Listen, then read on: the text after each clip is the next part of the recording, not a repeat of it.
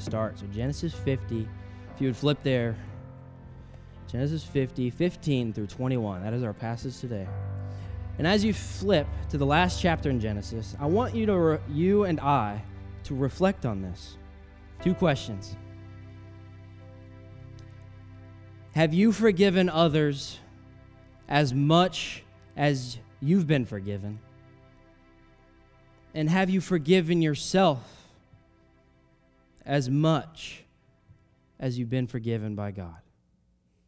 Have you, have you, been, have you forgiven others as much as you've been forgiven? And have you forgiven yourself as much as you've been forgiven by God? One of my favorite quotes is by uh, N.T. Wright in his, uh, his book called Simply Jesus. He says, Forgiveness has a claim to be the most powerful thing in the world. It transforms like nothing else. It ranges from top of the scale of forgiveness, of massive financial debt, all the way deep down to, to the release from the quiet, secret personal guilt and shame, which can quite literally paralyze someone. Guilt and shame bring a paralyzing effect to a person's life, but forgiveness releases that.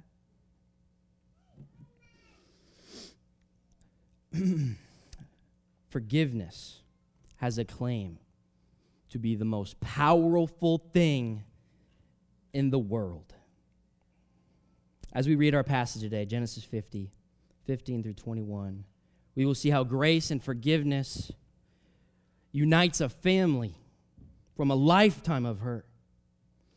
God's word may expose our culture's assumption to just forgiveness is just to ignore evil done and just, you know, put it under a rug and not actually deal with what's going on. Or this might expose the idea that justice must be served. Or, you know, to, th- to someone who's wronged us. Or that we must pay back. Or even to forgive is to just be hurt again.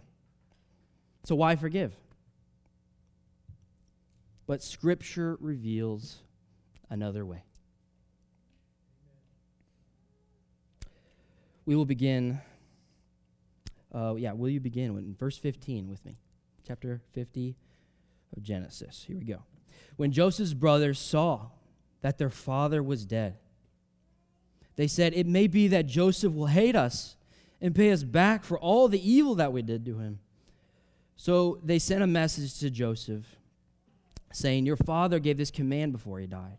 Say to Joseph, Please forgive the transgression of your brothers and their sin because they did evil to you. And now please forgive the transgression of the servants of the God of your father. Joseph wept when they spoke to him. His brothers also came and fell down before him and said, Behold, we are your servants. But Joseph said to, them, Do not fear. For am I in the place of God? As for you, you meant evil against me, but God meant it for good, to bring it about that many people should be kept alive as they are today. So do not fear. I will provide for you and your little ones. Thus he comforted them and he spoke kindly to, to them. So this is actually the end of uh, Joseph's story. So it's interesting we're reading the end. So uh, Joseph's story actually begins in chapter 37. And so what we see here is uh, in chapter 37, Joseph is his father's favorite child. So much so he even puts a robe of many colors on him to, to honor his son. And his brothers, they become jealous of Joseph because he's his father's favorite son. And what happens is that they go on a walk with Joseph and they throw him into a pit. And uh, if anybody knows what happens after, they actually uh, sell him into slavery. His own brothers sell him into slavery. That's what happens. And, you know, the trajectory of Joseph's life goes out, you know. um, so he's sold into slavery. He ends up in Egypt at a captain's household. And in this household, he is accused of things he did not do. So he actually ends up in prison further. He was in slavery, now he's in, he's in prison. So what happens while you know in prison? Uh, the Pharaoh actually has a dream, and uh, he wants to know what this dream is. And then so God gives Joseph the ability to interpret this dream that the Pharaoh has, and Joseph interprets that dream. And that we find out in Scripture, it says, and a famine will happen. So God, God revealed a famine is about to happen. So, so because of that, the Pharaoh actually promotes Joseph to be the second in command, right under the Pharaoh. So that makes Joseph the second in command of the entire world at that time. So that's what happens. Okay, and then so what happens that the famine does actually happen so everybody in the world, in the ancient Near East, comes to Egypt as a, you know, in, in that time, Egypt was like this safe hold. Like everyone come to Egypt. And uh, Joseph, you know, prepares before that. And his brothers seek refuge because this famine is happening in the land. And they all come to Egypt, and they don't even know that Joseph is alive. Their own brothers. They don't even know what happened to him. They sold him into slavery. Boom, he's gone. Jail, and, you know. Uh, so they actually come to Egypt, and they find Joseph. And his family is finally together, and not too much short after, you know, his family and his dad, Jacob, they come to him, and then we finally come to our passage, the last chapter in Genesis. And we find out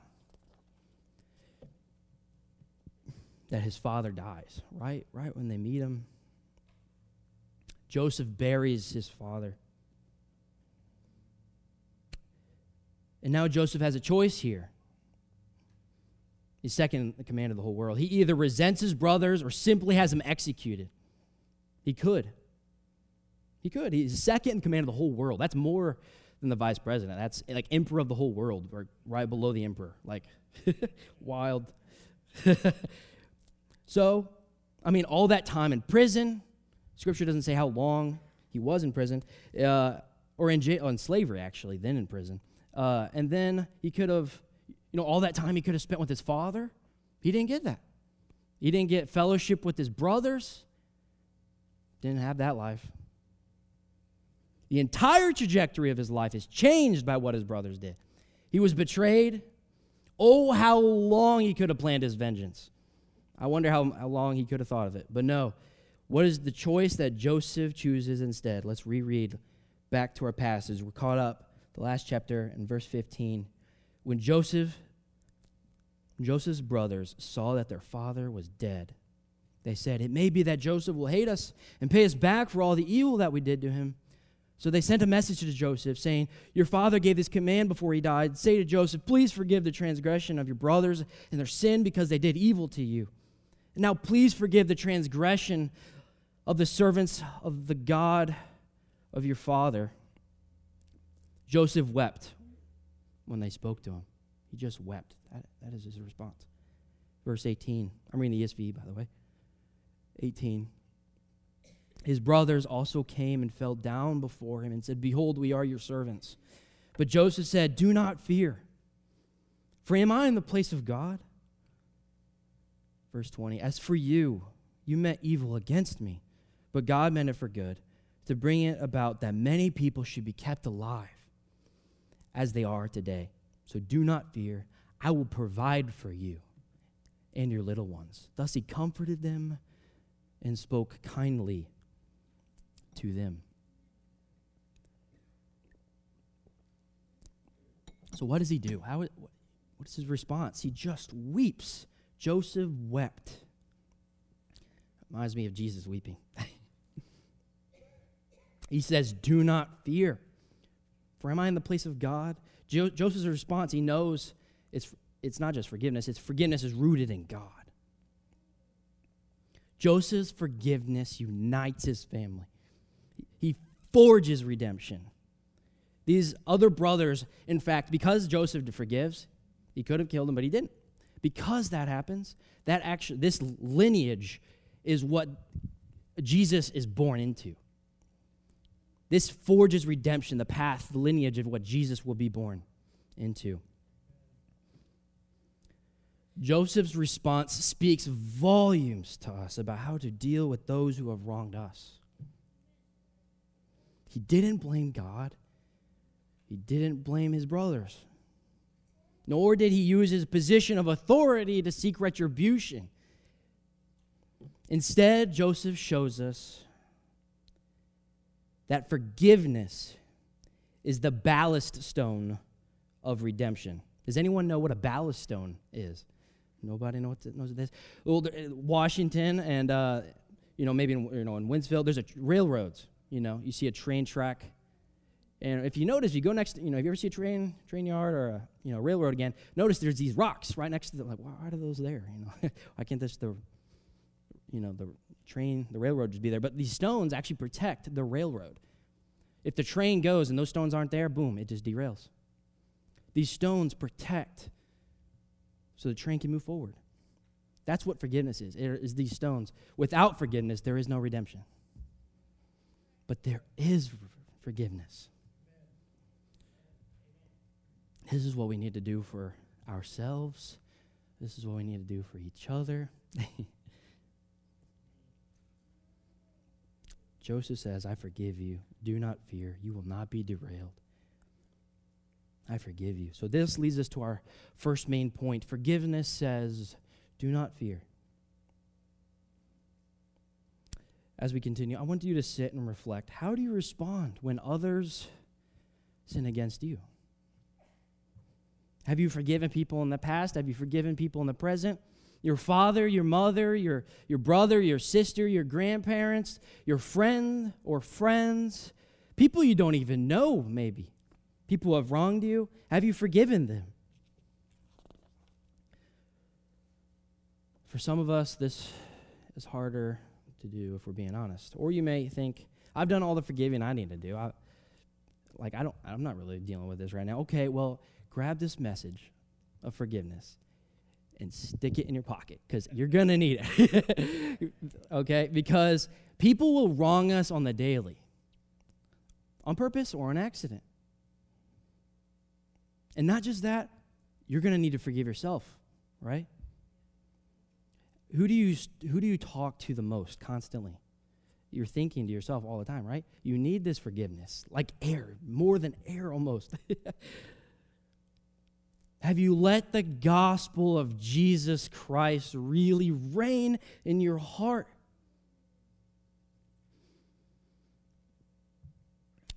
listen, if you've made if you believe in the Lord Jesus Christ today and you've made a mistake before coming into this room, I want you to know and God wants you to know, do not fear. You are forgiven. Amen.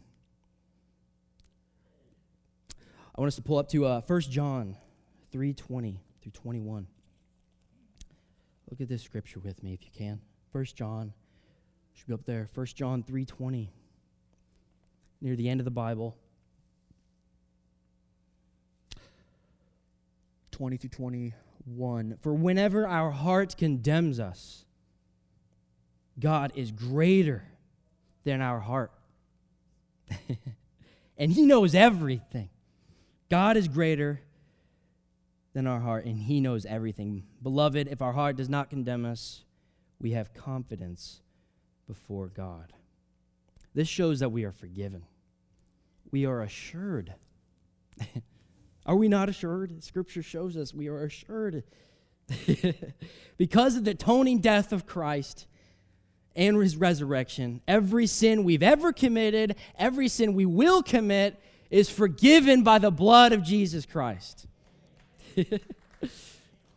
Does this mean we go on sinning? No. no. We don't go on keep keep on sinning. But what, what, what makes the path go forward in redemption? Forgiveness pushes forward in redemption. Uh, next passage, uh, Roman, Romans 6, 1 through 4, 1 through 5. Romans 6, 1 through 5. This is Paul speaking. He, he says, What shall we say then? Are we to continue in sin that grace may abound? By no means. How can we who died to sin still live in it? Do you not know that all of us who have been baptized into Christ Jesus were baptized into his death? We were buried, therefore, with him by baptism into death in order that, just as Christ was raised from the dead, by the glory of the Father, we too might walk in the newness of life. Verse 5 For if we have been united with him in a death like his, we shall certainly be united with him in a resurrection like his. Amen? Yes, as followers of Jesus, we are to repent and not live to sin. This is very true. But for us to move forward in redemption, God knows we need forgiveness. He won't let us be derailed if we trust in Him. This isn't the story of legalism, right? this is not the story of legalism. This is the story of good news. Forgiveness, grace, and redemption.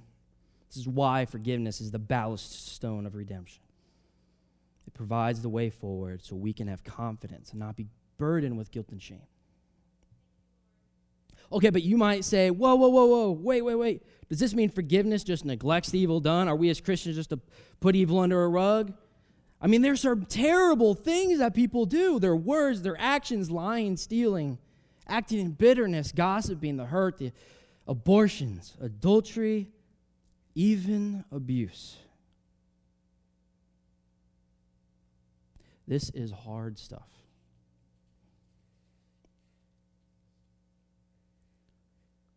Forgiveness may be harder than you originally think.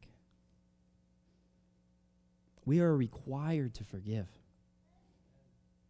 Yes, we are required to forgive, but not just forgive and re enter into sinful situations. I'm not saying that, like abuse. You don't re enter into that, but you are required to forgive them internally. We aren't just supposed to turn a blind eye to evil or say, I forgive you and it's okay, and go right back into sinful situation. You're not supposed to do that. God gives us wisdom and discernment, right? To protect us. But we are to forgive, but we don't have to re enter in this, you know, accept a sinful situation. Is that correct, right?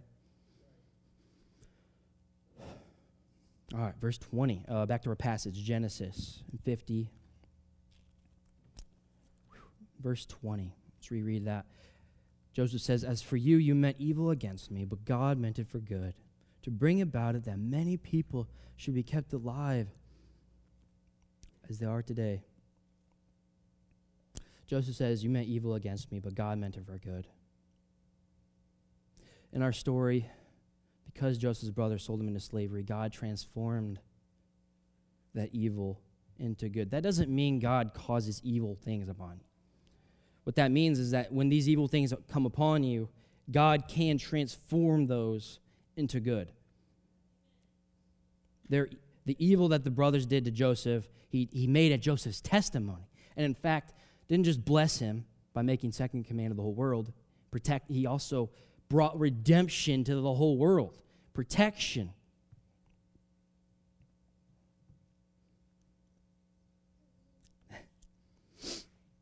Joseph points out to them the evil that was done to him, but he forgiveness, his forgiveness is rooted in God we see here that Joseph does not ignore the evil done, yet he forgives in the face of it. You ever heard someone say, forgive and forget? You ever heard that? I've heard that. Scripture does not reveal that that is the right way. Whoa. it instead says forgiveness is a way, it, forgive and let go. That is the way. Forgive and let go. It says, I will no longer hold you accountable.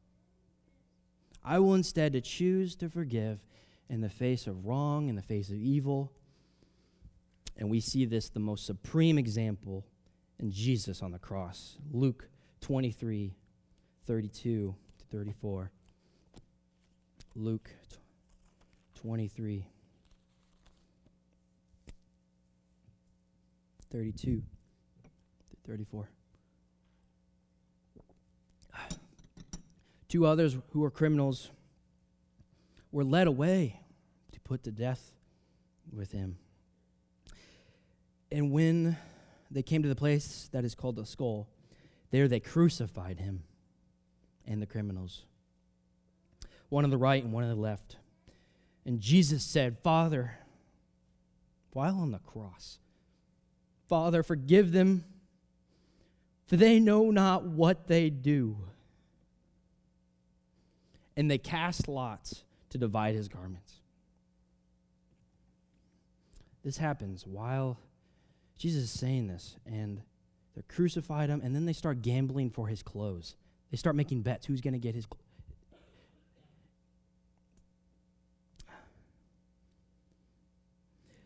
Let's, let's segue into something a little bit. What, what do you think of the, when you think of the word redemption? Maybe Jesus on the cross.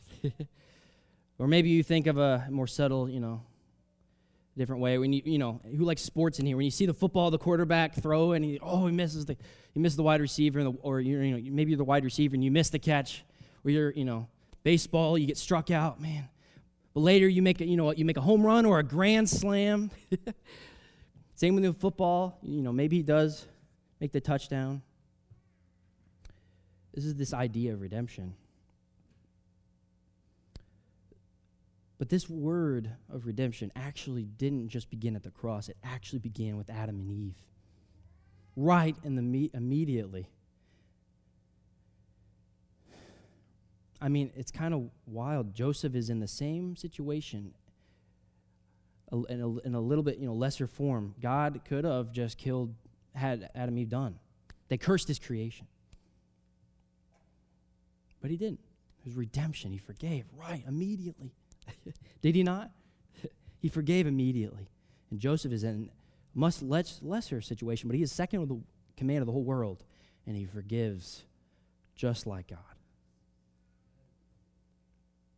Have you guys ever seen uh, cars in a junkyard? Yeah? Okay, let me ask. If you try to scratch something, a car in a junkyard, uh, what's the consequences of that? You, know, you, probably shouldn't do that, right? But uh, that'd be kind of weird. But uh, but there's no, there's probably no, I mean, it's already in the junkyard, right? There's no. Okay, what happens? Uh, 2023 Jeep Wrangler. Uh, it's in the parking lot. You, you know, you scratch. Er, how, how much? How, how, how much debt would that? Oh my gosh, I don't know. Or maybe you grab a rock and uh, throw it into a, a window of a Lamborghini. Oh my gosh, how expensive that would be? That'd be pretty expensive, right? Now imagine sinning against a holy God. Yes, Adam and Eve sinned, and we have too. How much debt would we be in? How much debt? Would it be possible to pay that debt off?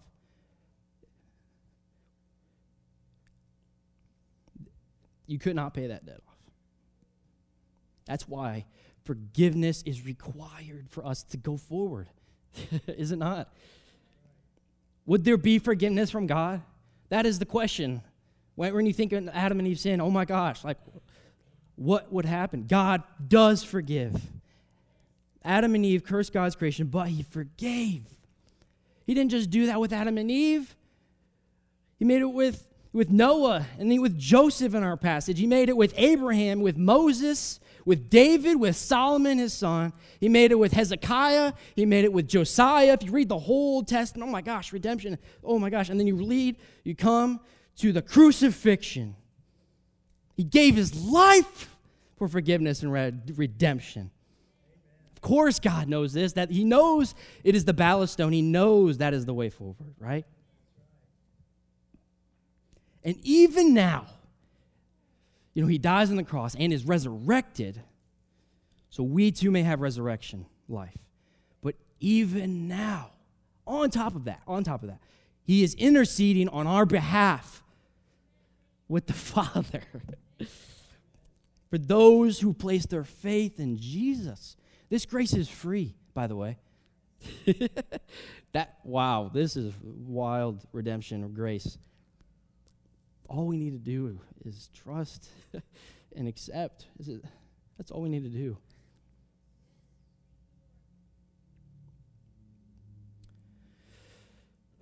Both Jesus and Joseph do not just neglect the evil done, nor do they just forgive and that's it. They also honor the transgressor. So that leads us to our second main point. Forgiveness does not neglect the evil done but instead it honors the transgressor. Can we read on our uh, passage? Verse, go back to verse 21, Genesis 50, 21. Joseph says, So do not fear to his brothers. He says this I will provide for you and your little ones. Thus he comforted them and spoke kindly to them. Just like Joseph, we too can respond to forgiveness when we've been betrayed but the one who betrays us or hurts us. Although betrayed, left for dead in a pit, oh, they sell him into slavery and he's put in jail for false charges. Joseph chose to release his, his brothers from possible guilt and shame. I mean, they fall down before him, verse 18. They fall down, they fell down before him, he for, but he forgives them and he blesses them after. He takes care of them and their children. this is how we need to respond. Please know this is for you too. we need to live and breathe in this.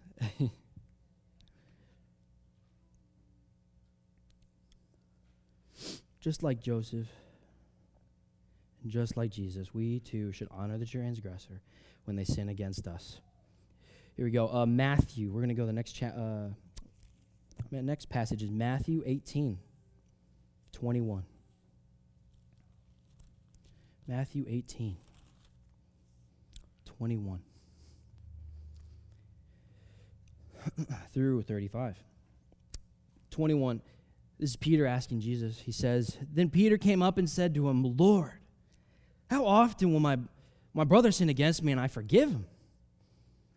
as many as seven times? Verse 22 Jesus said to him, I do not say to you seven times, but I say to you 77 times. Jesus says this Therefore, the kingdom of heaven may be compared to a king who wished to settle accounts with his servants. When he began to settle, one was brought to him who owed him 10,000 talents. And since he could not pay, his master ordered him to be sold with his wife and children and all that he had, and payment to be, to be made. Verse 26. So the servant fell on his knees, imploring him, Have patience with me, and I will pay you everything. And out of pity for him, the master of that servant released him and forgave him the debt. But when that same servant, the same servant, went out, and he found one of his fellow servants who owed him a hundred denarii, and seizing him, he began to choke him, saying, Pay what you owe. So his fellow servant fell down and pleaded with him, Have patience with me, and I will pay you. He refused and went and put him in prison until he should pay the debt. Verse 31. When his fellow servants saw that had taken place, they were greatly distressed, and they went and reported to their master all that had taken place. Then his master summoned him and said to him, You wicked servant, I forgave you and all the debt because you pleaded with me. And should you not, or should not you have had mercy on your fellow servant as I had mercy on you?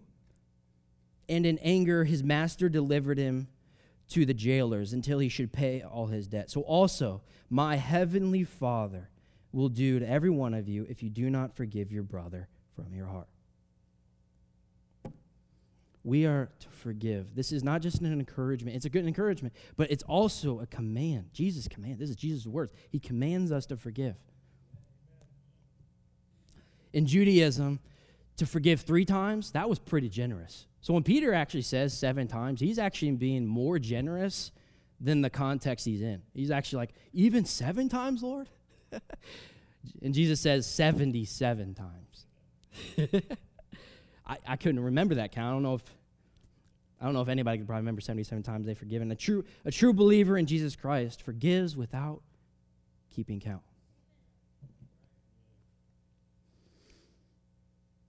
But again, someone may say in here, Wes, wait, hold on, I messed up way too much.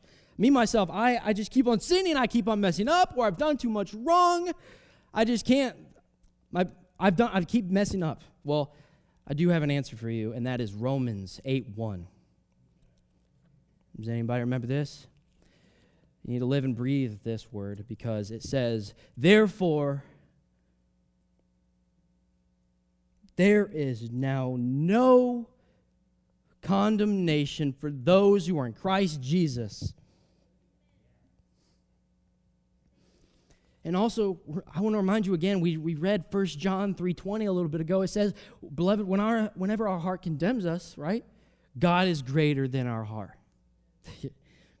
we have to remember these things. How long, how long have you been telling yourself, I messed up, I've done this, I've done this, I've done this, or you know, or maybe it's the other person, they've done this, they've done that. How many times are you saying have you said this to yourself? A long time? Yeah, I've done this too. We got, we got to reorient things. We got, we got to start speaking good over people and ourselves. We got to start reorganizing on a different paradigm. We have to, like, know it's okay. There's grace. It's okay. We have to, like I said, breathe this in like air. And if you might not feel like you need this like air, like, just wait until the next problem, like next time you mess up. You have to forgive yourself, forgive others, This is how you respond. I'm going to also read uh, Matthew 12. Matthew 12, 33. Matthew 12, 33 through 35. Either make the tree good and its fruit good, or make the tree bad and its fruit bad, for the tree is known by its fruit. How can you speak good when you are evil? For how out of the abundance of the heart the mouth speaks.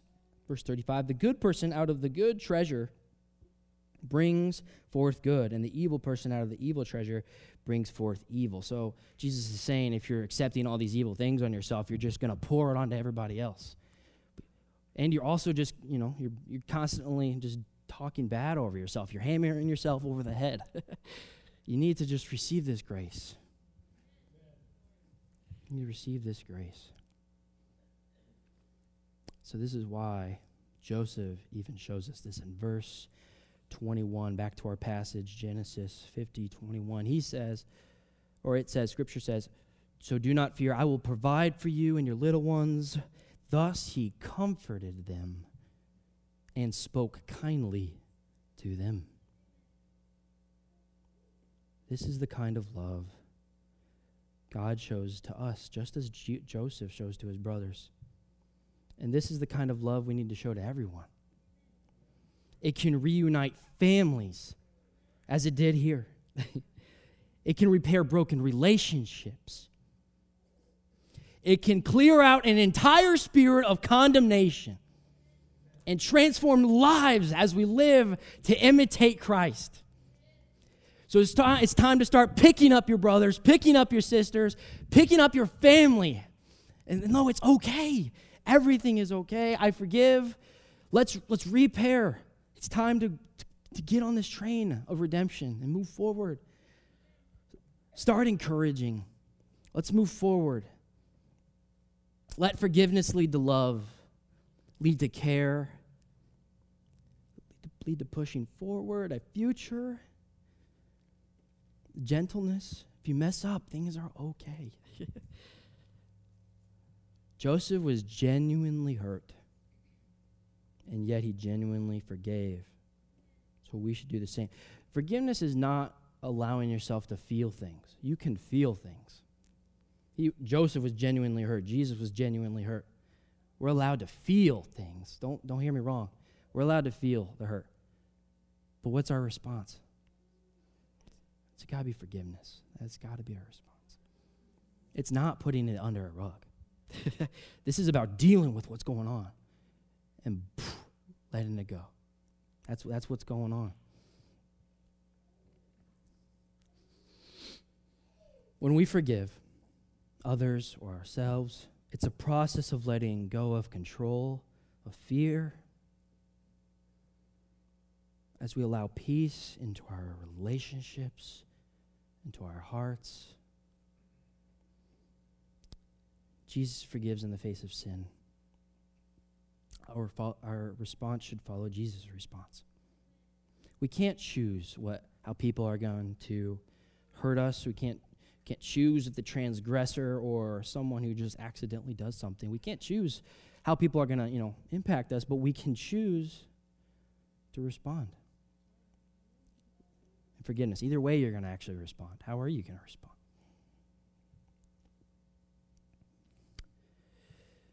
Well, as we come near to the end of our message, I want us to hover over our main points here. Forgiveness has a claim to be the most powerful thing in the world. It transforms. it transforms. If you don't believe me, read the whole scriptures. All of redemption. That's what this book is. It's redemption, forgiveness, grace. Yes, we need to accept Jesus as Lord. That is number one. Yes, we need to run away from sin. Not saying don't, you know, go on sinning. No, we cannot keep on sinning. Okay, but we can't, you know, the only way forward is by grace. Hover our main points here. Forgiveness says, do not fear. Forgiveness honors the transgressor, and forgiveness comforts and speaks kindly. C.S. Lewis once wrote To be a Christian means to forgive the inexcusable because God has forgiven the inexcusable in you. And the last image I want us to focus on is just Joseph reunite this is this actually happened in our same reality, right? Scripture doesn't just that this happened. He reunited the family. Joseph's decision foreshadows Jesus' decision. While Jesus was also on the cross, why was he on the cross? He thought of his family too. And that is you and that is I. So while on that cross, he's, he thought of you. In 2023, he thought of you. he thought of me as well. Jesus knows that the way is that forgiveness leads to redemption, and redemption leads to glory with God and with all of God's people. Last scripture I want to give as we come near the end is it's a beautiful scripture. It's Hebrews 4:16.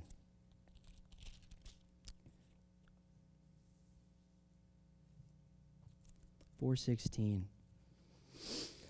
Let us then with confidence draw near to the throne of grace, that we may receive mercy and find grace to help in our time of need. Mm. Well, if, if anyone in here today doesn't know the Lord Jesus Christ, I I plead with you. I, I ask you, come come here and let me pray over you. Let, let's accept Jesus as Lord and Savior.